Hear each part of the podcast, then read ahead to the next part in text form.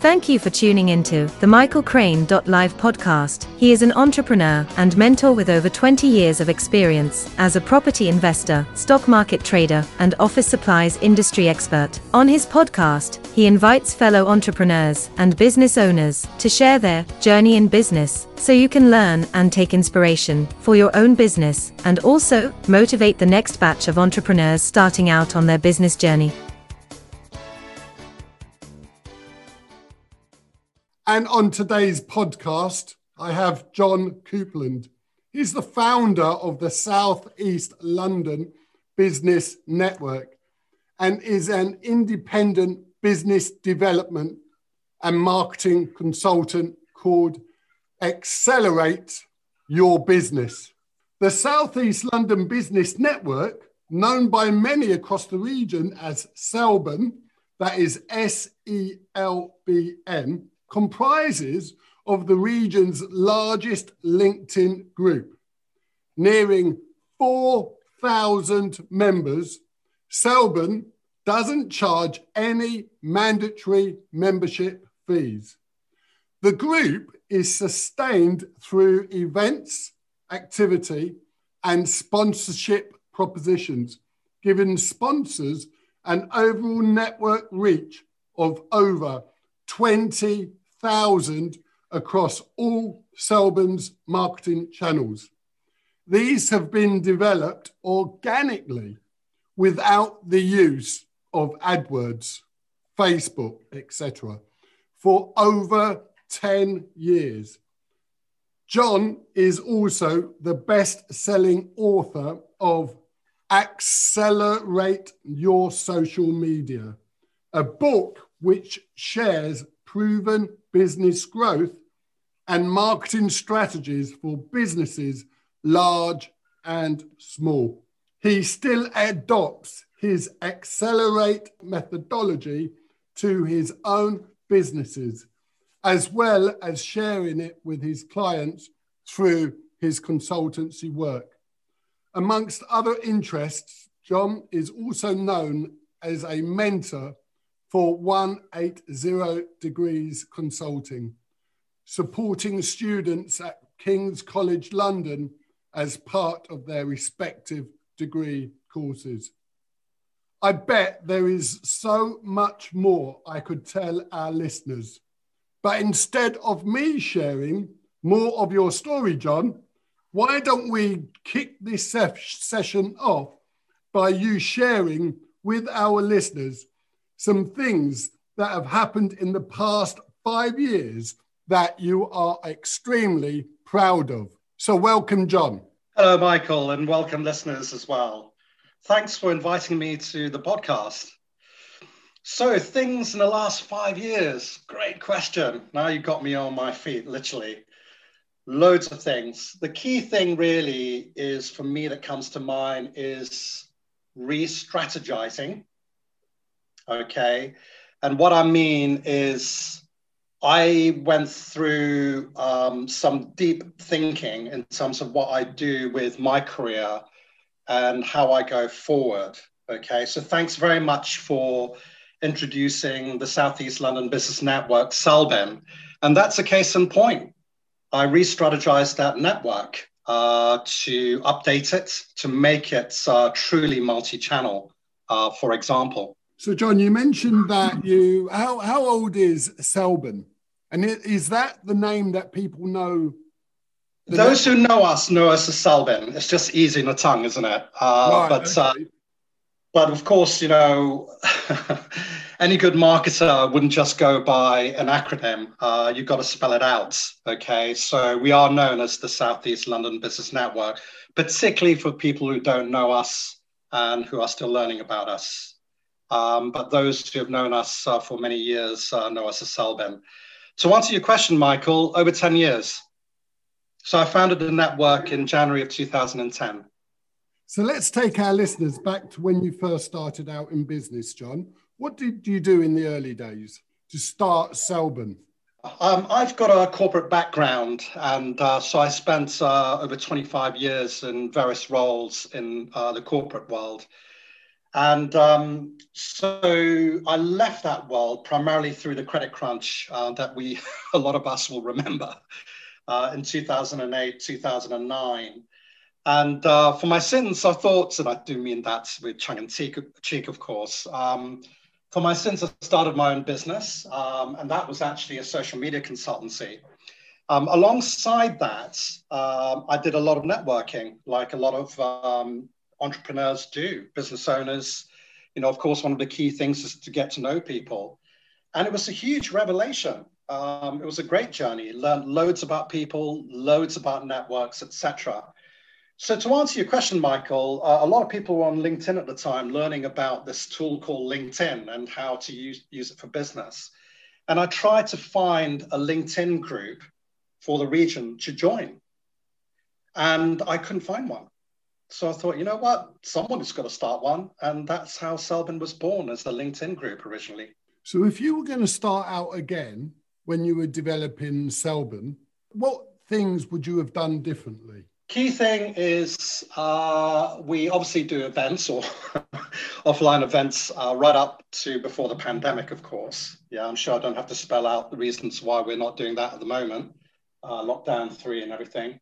Key things. Originally, we took cash at the door. It sort of worked, but uh, we changed that. We, we, by the way, is predominantly me and my wife, um, who is in a full time job today um, but has helped me in various events because they particularly happen in the evening, uh, for example.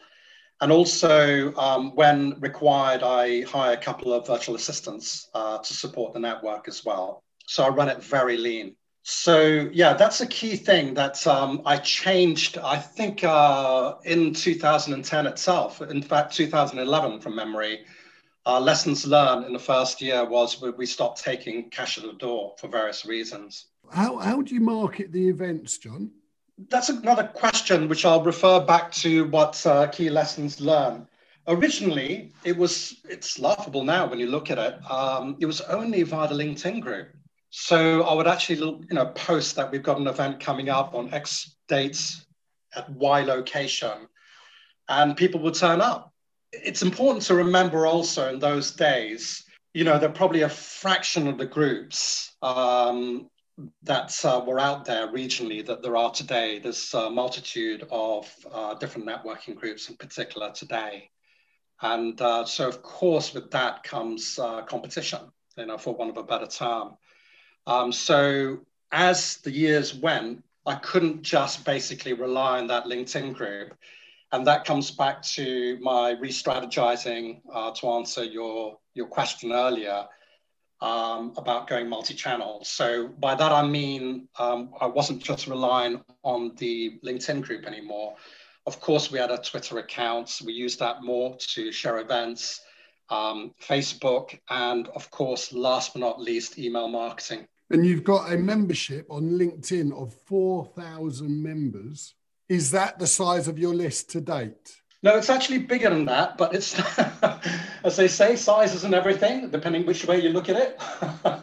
It's, um, yeah, it's, you know, we're, we're nearing 4,000 members. But what I say to people is numbers are one thing, reality is a different matter altogether. So what I mean by that briefly is it's all very well saying, yeah, we got, you know, 4,000 here, we got X hundred on our email list, we've got how many followers on Twitter it's what you do with it because not everybody's going to be online all the time. Um, so this goes back to the multi-channel. And um, what I basically learned in corporates, um, I filtered through and um, the bits that I thought would work in small business, particularly with Selbn, uh, I basically applied. Um, in fact, um, I'll, I'll, say this very briefly, but a lot of my career was actually in retailing, in the heyday of retailing. And uh, without realizing it at the time, in the sort of mid to late 90s, it was very transformational. And I was actually part of a 30 strong uh, e commerce division uh, for a major retailer. And um, we launched um, a fully transactional multi channel website.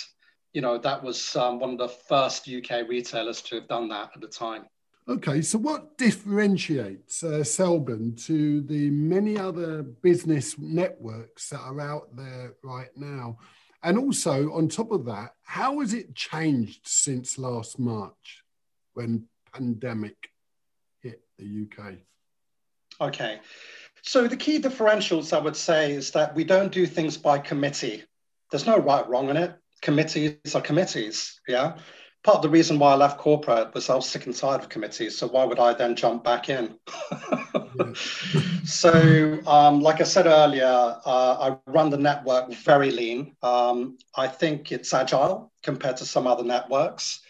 The fact that we don't charge um, any joining or ongoing membership fees is one of the differentials. It's probably less key these days because there are more networks around um, that do the same thing uh, which is fine. I would say really that I would challenge any chamber of commerce out there. Okay, there's no one that I have in mind in particular. Um, that's uh, the pedigree of uh, the people who do rock up to our networking events is as good as a local chamber. So what we're offering is value up front. Okay. So what I mean by that is that we're inclusive. So I'll give you a quick example. It irks me deep inside that there are some chambers even today online, offline and into online because of the pandemic, they're still charging their members and non-members to turn up to events to listen to maybe a local MP. Why would you do that? Um, aren't MPs public servants? Do we not pay our taxes? Why then would we charge members to listen to them? With regard to the pandemic, we it may surprise you. Uh, we haven't actually jumped on the Zoom bandwagon. I've seen this happen before in various shapes and forms. The big gold rush, and it harks back to my days of the dot com. And those who remember, uh, there was a dot com boom and bust in the 90s, and uh, I was in that industry big time in retailing, and um, I saw the gold rush for it, and I just didn't want to be part of that. It just didn't sit with me because I knew that people would be just been bombarded with invites and everything to all sorts of online events, and it'd be full of noise. So rather than do that, um, what I decided to do is to share value through um, a partner, one of our partners, Jennifer Corcoran, who's a LinkedIn trainer. And so we just did something different where she um, did a recording for Selbn, our Southeast London Business Network members, uh, free of charge to show value in terms of an hour's um, power knowledge session uh, to uh, share some tips. And what we did was a live chat within the LinkedIn group. So something a bit different. That sounds interesting. How many people did you have attend that event? John? We had nearly 100. Yeah, and we didn't market it that heavy, you know, heavily, should I say. Um, but we had, at the time, um, yeah, it was between sort of like 85 to 100 people. Um, but we've had a few people uh, still attend uh, because it's a recording and they can still join the chat and see basically what questions are asked and they can still contact Jennifer. So it's still there. It's still very much um, updated. Right. And on, on the basis of consistency in business is everything, how frequently do you run your live events? We don't. That's the point. Uh, so where I said that um, we decided, well, it was predominantly me. I decided not to add to the Zoom noise. Uh, the answer is we don't. So what we do instead is we share content in the LinkedIn group. So I'll let the listeners and members, non-members, you know, whoever you know would like to know more, they can join the LinkedIn group and decide for themselves. But um, we are spam free, which I'm very proud of. Uh, we don't allow spam in the group. There's a lot of LinkedIn groups that unfortunately have lost their way and have turned people off because they're full of advertisements, you know, of people just trying it and just spamming groups, which I think is a shame what we do is deliver value. So what I do encourage uh, our members to do is to share value by blogging, sharing articles up front. Um, if they write their own blogs, for example, okay, by all means, put a link, okay, to their website at the bottom of the blog um, if uh, readers want to know more. It's about sharing value up front. Really, long and short of it, Michael, is that um, I just feel that members get out what they put in. It's as simple as that. I totally agree, John. Thank you. I mean, at the end of the day, Michael, you know, I'm not one to judge, but I mean, But at the same time, all of us have the rights to have our beliefs and values. And one of the beliefs and values I have in this particular example is that if people can't help themselves, then why are they even running businesses? Yeah. It's all about accountability. So we've offered a platform with some guidelines in terms of how to, to get out what they put in, which, and I hate this term, but it is a LinkedIn term. It's called group rules so if they're bothered to read that, which I hope a lot of them, you know, do, um, it's just a, a, just a reminder as to you know how to get the most out of the LinkedIn group and the network. And it really is that. It's just that simple. You get out what you put in. Why make it complicated? I totally agree. With regard to uh, Jennifer Corcoran, what did her power session exactly look like? Um, from a technical perspective, she uh, recorded about an hour's worth of training uh, for Selbn members, so it was tailored uh, on YouTube. So there was some preparation between her and myself um, behind the scenes. Um, and then what I did was to announce that in advance that at a certain time, I think it was 11 o'clock on a Monday from memory, this is spring of last year, um, that we would actually post that YouTube video but she would be live online in the LinkedIn chat. Chat. After all, we're you know talking about LinkedIn uh, to discuss her content. Okay, so it's getting people engaged in LinkedIn itself while they're listening to her training. So she covered anything from why LinkedIn, looking at your profile. It's all about you know getting your foundations right.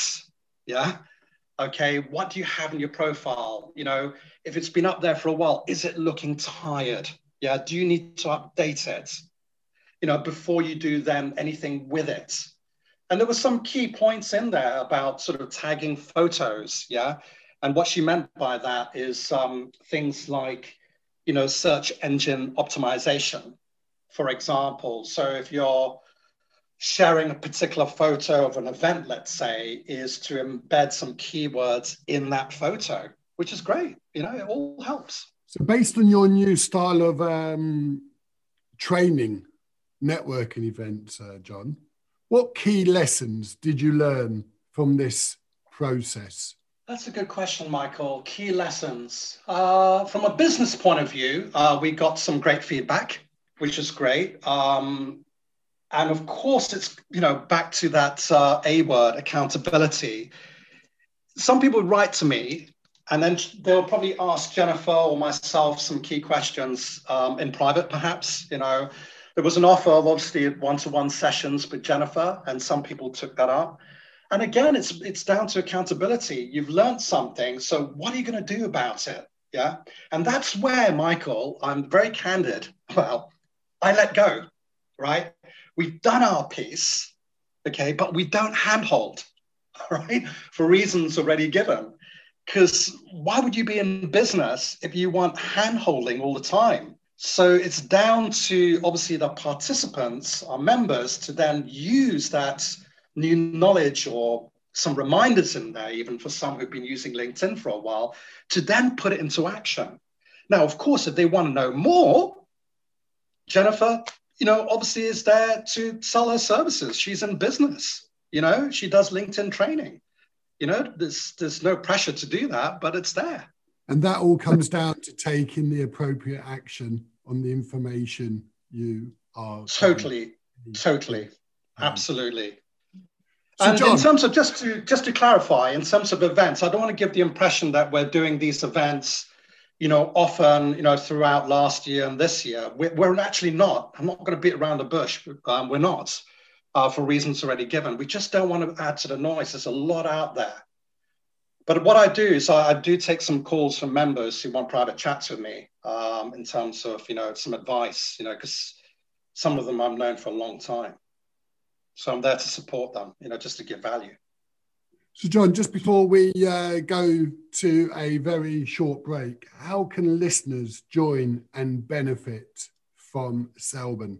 All they need to do is just hop online and punch in www.se, that's Southeast, okay, so SE London Business Network.co.uk, and it's all there.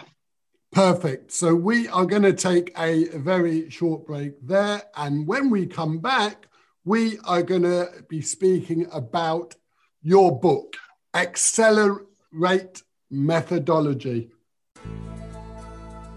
John Coupland is the founder of the Southeast London Business Network, with over 4,000 members. The network is a great source for business owners and entrepreneurs to scale up and reach a bigger audience. To learn more, you can go to selondonbusinessnetwork.co.uk and register for one of the next events. We look forward to seeing you at one of his events soon. Thank you.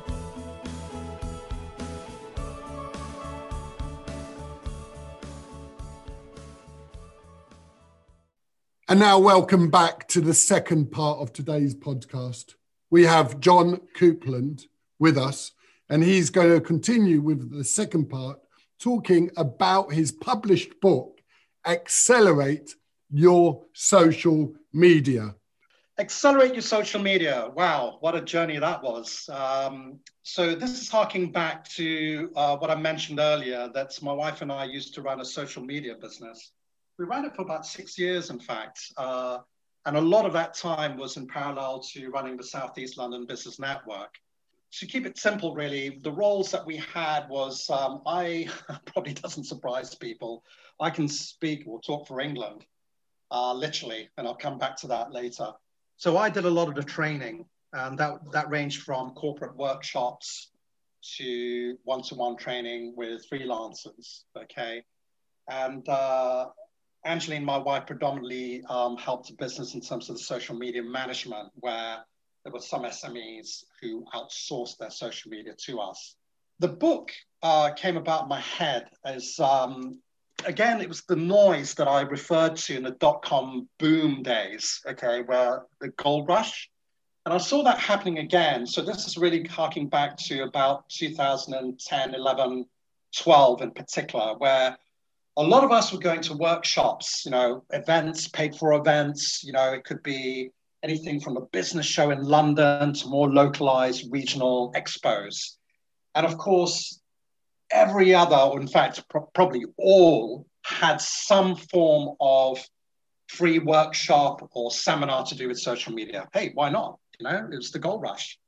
But what, what I found was that a lot of us were coming out of them more confused when we walked in. And I thought, oh, we've got to just, you know, try and clarify something here. Why are we even doing this as business owners? And the obvious answer is to get more business, right? Not just for fun, otherwise it's a hobby. So I came up with a methodology called Accelerate, uh, which is a five-step methodology for busy business owners and entrepreneurs to get return on investment on social media. I wrote a book. I gave myself six months um, during 2012 from the planning stage to public stage, publish. Um, I didn't want to have a ghostwriter. I wanted to write the book myself important thing to share is that I didn't want to be one of these people saying, I'm writing a book and it takes forever or it never gets published. So I hired a book coach uh, to help me. And she had her own methodology in terms of you know, how you can plan the book. Uh, so as a writer, I didn't get any sort of like um, writing blocks. Um, so that was a great investment um, because that saved me a lot of time. The effort was still there. I had to write it, quite rightly so. And I'm glad to say I achieved the six months. It was launched at the business show in 2012 uh, at Olympia. And um, what a journey that was, because in fact, what I didn't see coming is that the writing didn't then stop because I was writing articles for business magazines, hopping on, you know, podcasts, etc., and doing a lot of speaking engagements. So it was a, a very exciting journey. Very exciting. Is that how your career with Biz Catalyst 360, uh, the magazine um, in in America, Yes, partly. Um, because of through my writing, I was noticed by that network. So the founder and chief editor, Dennis uh, Pitocco, um, he actually lives in Florida. He reached out to me and um, said that he liked my articles. Would I write for his network? And very, very bizarrely, I politely declined. Would you believe it? I declined. And I think there's a lessons learned from there. Um, I don't regret that. And he, he respected me for that.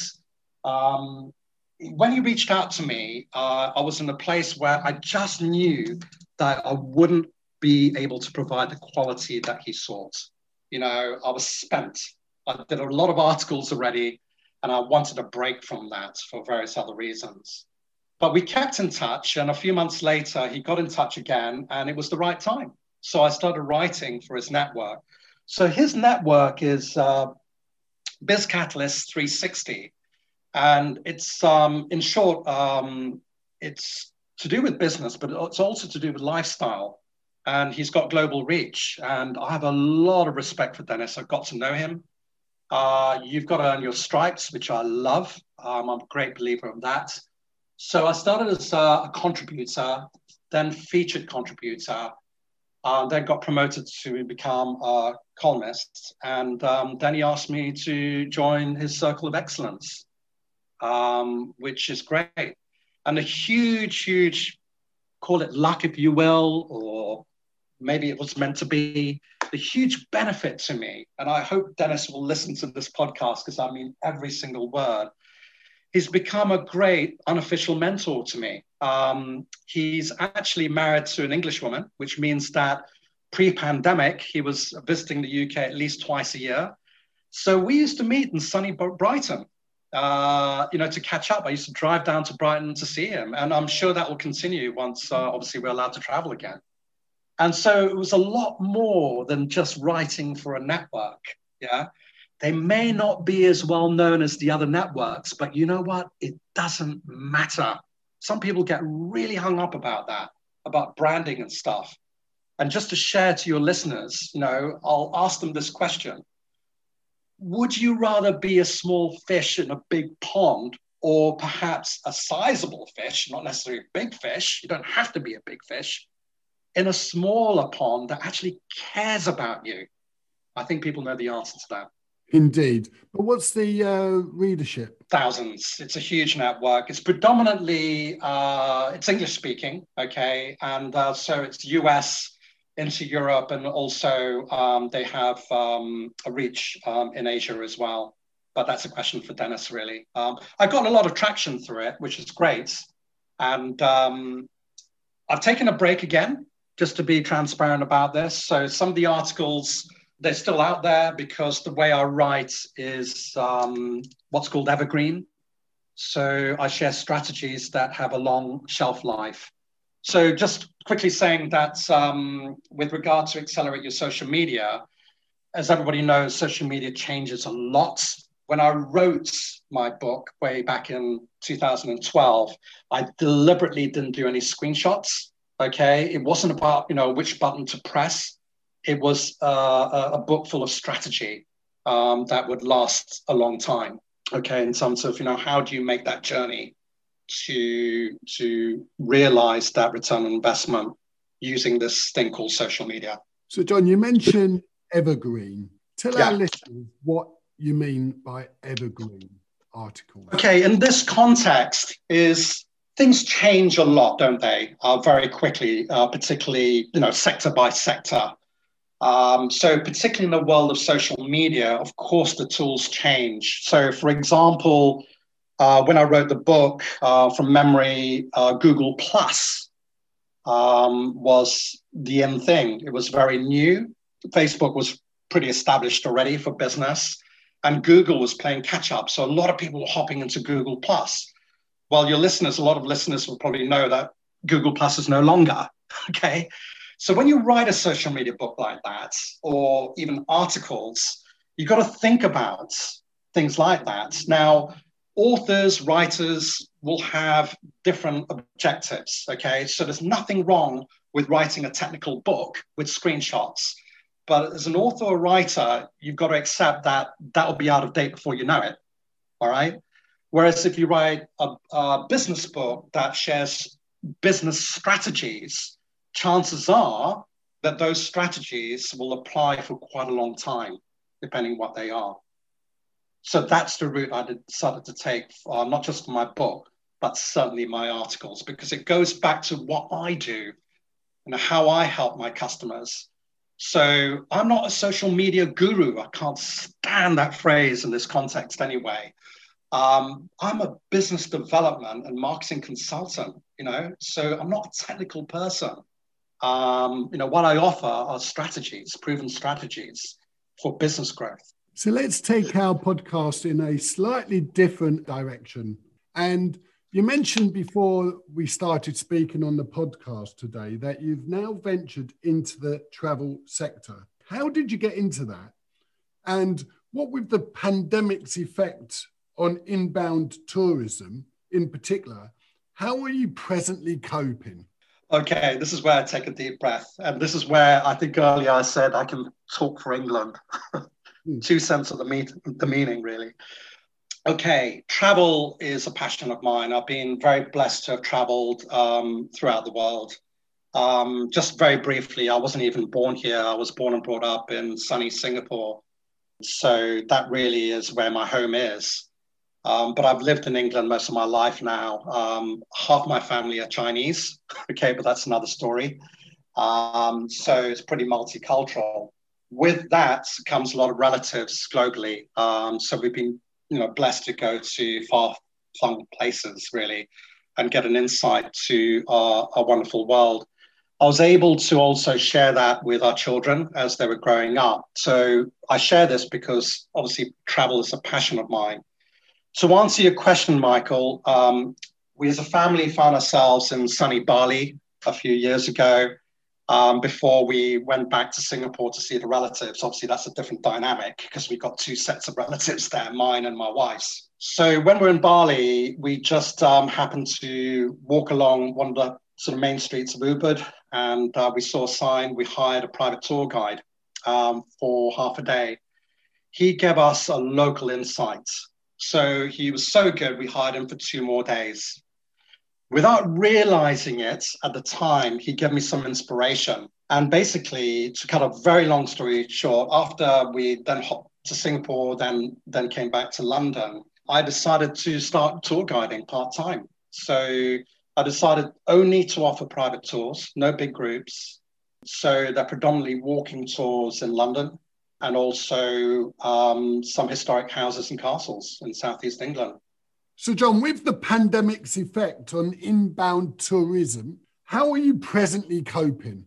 Well, it's of course very challenging. Uh, inbound has been probably the or one of the sectors most affected, inbound tourism, that is, by the effects of the pandemic. And of course, I'm not immune to that at all because um, my guests, so I call my customers guests. Um, they're predominantly American, Canadian, Australian. I get some from the Far East as well because they look me up and find out I'm from Singapore. so they find that fascinating. Um, so of course they can't fly over at the moment, and um, and in, in, fact the you know the, most of the historic houses and castles are shut anyway as we speak. Um, so what I decided to do, particularly last year, was to um, learn and um, learn more. Um, I'm self taught, I'm not a historian, okay? I don't profess to be an historian, um, but I do feel that I do know quite a lot about British history. And um, otherwise, I wouldn't be doing this.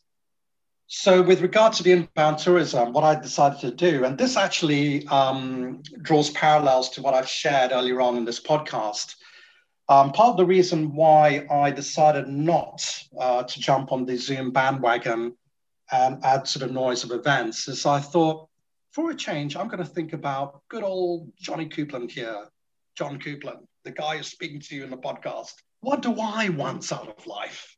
And um, I thought, you know what? I know tourism's going to come back. And I want to be stronger and even better at it. So what I did was I took time out last summer, um, and where there were less restrictions, I did a lot more research. to build up on my knowledge. And um, I read a few books. Uh, so in the hope that, you know, when there's some form of normality, whatever that's going to look like, um, I can come out stronger. I had a very inspiring moment actually, uh, where uh, an American couple got hold of me um, summer of last year, and they wanted to book a day tour with me. And of course, I said to them, "Hey, you know, have you self isolated?" And oh. so no, no, John, you know, we we live in London, and they were stuck in London. Um, they both were on contracts, and they were desperate to to get out. And so I took them to a castle in, in Canterbury uh, for a wonderful summer stay. I say inspiring because uh, their knowledge was incredible. And I come across guests like that where they have a great knowledge themselves of British history. And um, they want to spend the day with me, a local, so I can share my insights to the history they've learned about, whether it's at school or you know during their adult life through films, etc. And they want reality, and that's what I offer. Um, it's almost like speaking another language where you can really have a great conversation with those types of guests. You know, they know a thing about the Plantagenets, for example, and want to know more and want me to show them things relating to that era, for example, of British history. Another popular one is the Tudors, of course, for reasons you can probably guess. I can go on and I can literally talk for England. I bet, John. Uh, fascinating. Part of the reason why I share these things is that there is a Japanese term that some people would have heard of. It's called ikigai. It's really to have a sense of purpose in life that would really drive you. You know, everybody's got a passion. And the lessons learned, and that's why I took a bit of a break from business actually um, the summer of last year, is what's in it for you? Are you doing something that really, really drives your passion? You know, it could be a hobby, an interest. It doesn't have to be anything to do with history. And um, and again, it comes back to accountability, and that's what I ask myself. You know, I can't fight this pandemic. I can't change it single-handedly. You know, I can't make the flights, you know, happen again overnight. But what can I do about it? And what I decided to do is to embrace it as best as I can, obviously taking care. All right. Um, and to learn more. And I hope that I can come out stronger. Now, the listeners in this podcast could have something similar. What have you been meaning to do all this time? Are you really in the zone? Is this a time to reappraise what you're doing? I'm not saying change it necessarily, all of it. Some needs tweaking, maybe. Some needs a complete change. Are you really living the life that you want to lead? Um, and make those decisions. And again, it's accountability. You know, you can only advise and listen and go on courses and stuff, but what are you doing about it? And I decided to do something about it. That's great inspiration, John. So let me ask you a question. If I came to you as a normal tourist in London and I said, John Coupland, I hear you're a fantastic tour guide. I want your very best tour. What would be the places we would visit? Well, we'll have a conversation first in terms of what drives you. Okay. And remember, you're not a tourist, you're a guest. um, and um, of course, these are private tours. So if it's um, if your time is limited and you wanted a private walking tour in London, I would then find out. Okay, so what have you read? What have you watched?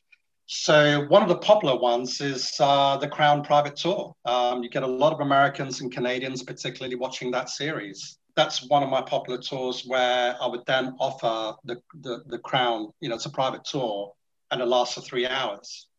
Now, if you had time, okay, to go out to the countryside um, for a day tour, what drives you? You know, what are your passions about British history? And I would tailor it. So it could be medieval. So I have a, a fully tailored private medieval tour, okay, of some of the houses in England. Uh, that would be Ightham Moats, um, some off the beaten track places.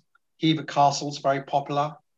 Um, that goes into Tudor, of course, in terms of the Anne Boleyn connection, because that's uh, a former family home of the Boleyns.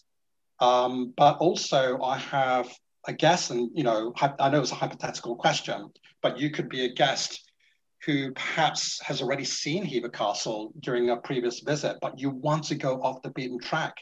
So I'll then ask you, have you heard of a place called Penshurst Place? No, John, I haven't. Then I'll explain a little bit more about uh, Penshurst Place and similar places to that. Um, so it's very bespoke. Do you have a website that viewers or listeners can uh, listen or go to? view the tours? Um, I do have a Facebook page. Um, the websites are what are called in the industry OTAs, online travel agencies. So this is an interesting one, actually, Michael. So I'm a marketer and um, and business development professional. Um, my domain is B2B, business to business. My domain is not business to consumer. What I decided is that I want to deliver tours. Yeah, I want to embrace history. I want to shed my marketing hat. So what I did was to outsource it. I'm on uh, travel websites like uh, TripAdvisor, uh, Viator, which is big in America. I'm also with um, uh, a great setup called With Locals, and that for reasons already shared. I share values with them. It's it's about guests, not tourists. It's about private tours. They're a great bunch. They work out of Holland actually, but uh, they have a great footprint in the Far East. That's how I got to know them through my connections in the Far East, and um, and Europe, of course. And uh, they were breaking into North America before the pandemic yeah, so there are websites, um, but they're through these OTAs because they do the marketing for me. I just want to deliver tours. Based on today's podcast, what are the three takeaway tips for an entrepreneur, either setting out in business today during a pandemic or is already in business, thriving with new opportunities? This is a common one but it's there for a reason. It's your why. Why are you doing it? Okay, so I touched on this, and this relates back to what I shared just now. Um, it's a great time now, not great as far as the virus and the pandemic is concerned, okay? But it's a great time now where you can reevaluate or evaluate if you're starting a new business in terms of where you want to go. So you've got more time for research uh, if you're starting something new. Uh, lessons learned if you know you're already in business like i said earlier reappraise stuff look at your partnerships are they working the ones that are not or perhaps those partners don't share common values with you ditch them in a nice way of course yeah? I'm very candid of course with the advice i give but why waste your time? So really it's about why and with that alongside what i shared about your ikigai all right? Look that up if you want to know more. Um, it's on google. It's spelled I K I G A I. The other one, Michael, I would say is accountability. Um, so there's lots to learn, shiny buttons online, courses, be careful of them. Uh, I'm a great believer in less is more. All right. So if you are going to be doing courses, whatever, you know, business related, or perhaps it's something in your personal life that you want to learn more, is, you know, just keep it very short, sharp, sweet, and then go deep. Um, but be accountable, take action. Don't just learn, you know, what you've learned. Okay, you can filter some stuff out, but what are you going to do with that knowledge? So that goes back to accountability. And thirdly, is really with that in mind, you know, just continue on with what you enjoy. Don't be too hard on yourself. I mean, one of the lessons I learned in my life is I was taking life too seriously you know, enjoy it. You know, it ticks away and embrace it. Take a breather, take a break. Don't don't be apologetic. Yeah. Um, I think I've been honest in this podcast. You know, with Selbn, I took a break last summer. Why not? I have every right. That's why I'm a business owner. I'm not accountable to any employer anymore. Yeah. I've done that. So I've jumped through those hoops. Um, I'm of course accountable to my clients and my guests in, in the tour business who I I keep in touch with, yeah, and I share value with them um, with regard to doing some, you know, Facebook lives, sharing content with them as a way to keep in touch because they'll be back. Enjoy life. And on that note, just want to say a huge thank you, John, for sharing your thoughts with some really pragmatic, thoughtful, genuine, down to earth guidance and advice. Today's show has been sponsored by www.teameasycrane.co.uk. We help you build your business and grow recurring profits. Thank you so much for listening, and don't forget to hit the subscribe button.